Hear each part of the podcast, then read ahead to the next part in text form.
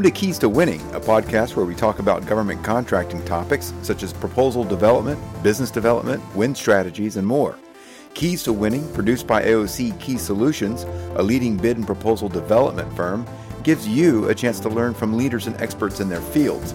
I'm Raymond Thibodeau, today's host of Keys to Winning. Today's topic pricing. And that's something that usually takes place kind of behind the curtains of what we do but we have someone here who can shed some light on that. I'd like to welcome our guest, Tom O'Connor, a pricing specialist for Key Solutions and someone who has spent much of his career as a finance director for the biggest communications providers in the country. Hi, Tom. Thanks for being on the podcast. Hey, Ray. It seems that pricing is almost a hidden part of the proposal development process, something that's kind of tucked away in its own room, apart from the rest of the war room. Often the pricing volume has its own review schedule and whatnot. Is that intentional or is that an inevitable result of two very different processes for pricing and proposal development that they would naturally kind of take to their own corners?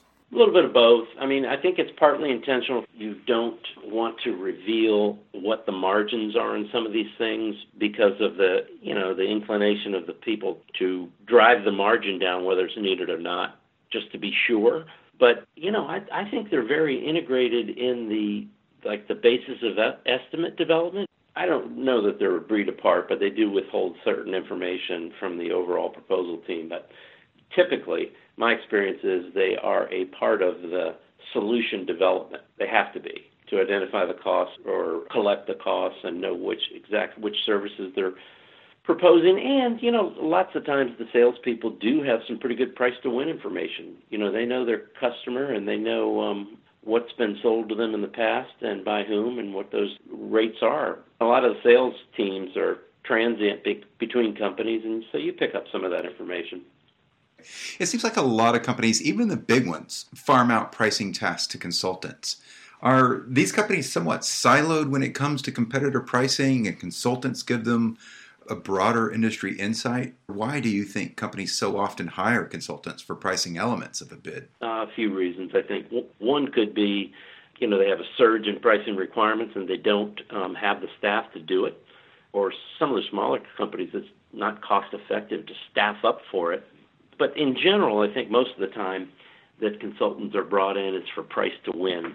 And the reason they're brought in for that is not necessarily that the people working in the company don't have some experience in that. They typically do, but the good price to win consultants have worked for a variety of companies and know the market price for certain services or know the or know what you know rate per hour is required for that type of support and for that particular customer. So a lot of times it's just to used as a check, and in some cases where the company doesn't have too much experience for that, they'll bring them in to kind of validate or help them develop what the price to win is. Is there a practical, easy to follow process for pricing that you could describe? One that goes from shredding the RFP to actually filling in the Excel spreadsheets? There is. You got to start with what identifying what you believe the requirement is, and most of the time that's identified in the RFP, but sometimes you have some insights that are beyond the RFP. And then from that, I guess it kind of depends upon the service. Pro services, you develop like a basis of estimate, how many people you would need, what those labor categories would be, then you know what levels within those labor categories you're going to develop. But they they take the RFP and they chunk it down, break it down into the lowest possible work element or bidding component, and then build the whole case up from there. And on the network services side, it's typically you have solutions architects that are, you know, working with the team, including sales and the program people and uh, and pricing, and they determine what specifically the customer is asking for or what we believe they need, and then develop the services and identify the costs required to provide those services once that's done, then you know on the pricing side, um, take a look at similar bids, similar services, what we believe the going rate is for those services or for those labor categories through either previous bids or uh, researching existing contracts or using a price to win consultant. You develop the pricing based upon that, and you know typically most companies they have a uh, an approval process thresholds set up where, you know, depending upon the value of the bid or the margins that are proposed, you have to go to a certain level, go all the way up through, and then once that's done and it's been approved, then you got to um, enter that information into the, the required pricing templates from the customer. I've been surprised by the number of companies without a documented procedure for estimating the cost of a contract. Generally, money goes out the door when aspects of the project are overlooked and not priced. And for large manufacturing contracts, especially, a small oversight can end up costing hundreds of thousands of dollars, possibly more. So it's surprising how often mm-hmm. the estimating process isn't given the priority it deserves, especially if the government isn't asking for the actual bases of estimate to be submitted with the proposal. Do you find that mm. to be mm. true in your experience, or do you help companies like that set up or fine tune their estimating processes so that all billable contract related tasks don't fall through the cracks?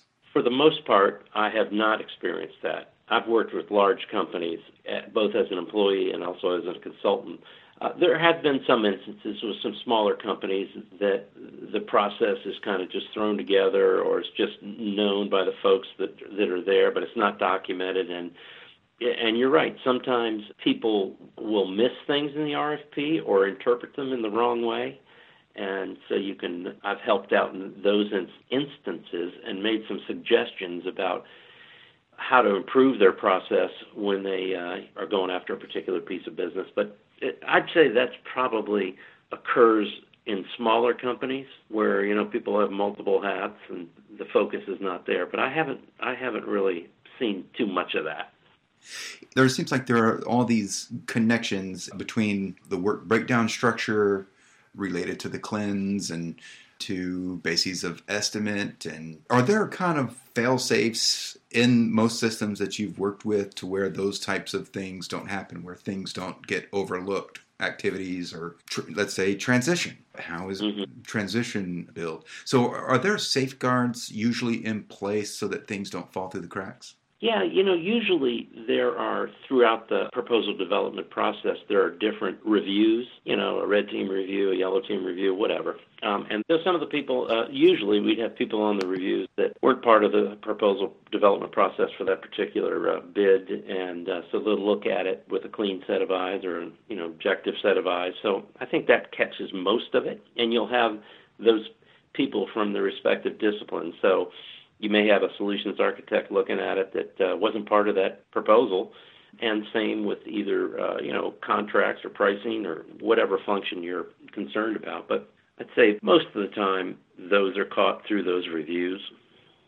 And as a proposal writer myself, I want to get at least one question about the narrative aspect of a cost volume. Typically, lowest price, technically acceptable doesn't require much of a narrative, but there are best value acquisitions. And so, my question is what's the real focus of a cost narrative in a best value acquisition? Is it merely substantiating the costs or describing the, the trade offs that you've made in order to achieve best value? What do you think evaluators want to hear in their cost volume narrative? Mm-hmm. Again, I think it, it depends upon what kind of service you're offering. If it's professional services or network, and and um, and also would vary by with the customers. But typically, what in the cost narrative or pricing narrative, what we do is identify all of the assumptions we've made in that particular solution we're proposing. I have been, or we have, uh, I have used that to identify an alternate proposal. So sometimes we will meet the specific requirements of a RFP and develop a bid based upon that. But then we'll we'll also have a like a parallel bid where we'll we'll say, well, we think this is a, maybe a better way to do it, and we could describe that and price that out in that cost narrative or pricing narrative. Accepting that, I think most of the time it's just it's an explanation of the assumptions that you've used in developing your pricing also maybe kind of a validation of what rates or what costs that you've used. If it's a professional services bid, you know, it would have to be a DCAA uh, audited rates or forward-looking rates, or or if it isn't, then you're you're making some assumptions about what your indirects would be in the future, and you'd have to identify those, and you know if they varied, or you could um, potentially recover that. So, but it's mostly describing what's in your bid and what the assumptions were to derive those prices. Well, that's very helpful. Tom, thank you for being on the podcast. Oh, you're welcome. I'm Raymond Thibodeau, and this has been Keys to Winning from AOC Key Solutions Incorporated, or KSI, a consulting firm that has helped companies across the country win billions of dollars in federal contracts. Learn more at www.aockeysolutions.com or follow us on LinkedIn. Be sure to subscribe for more podcasts in this series, and thank you for listening.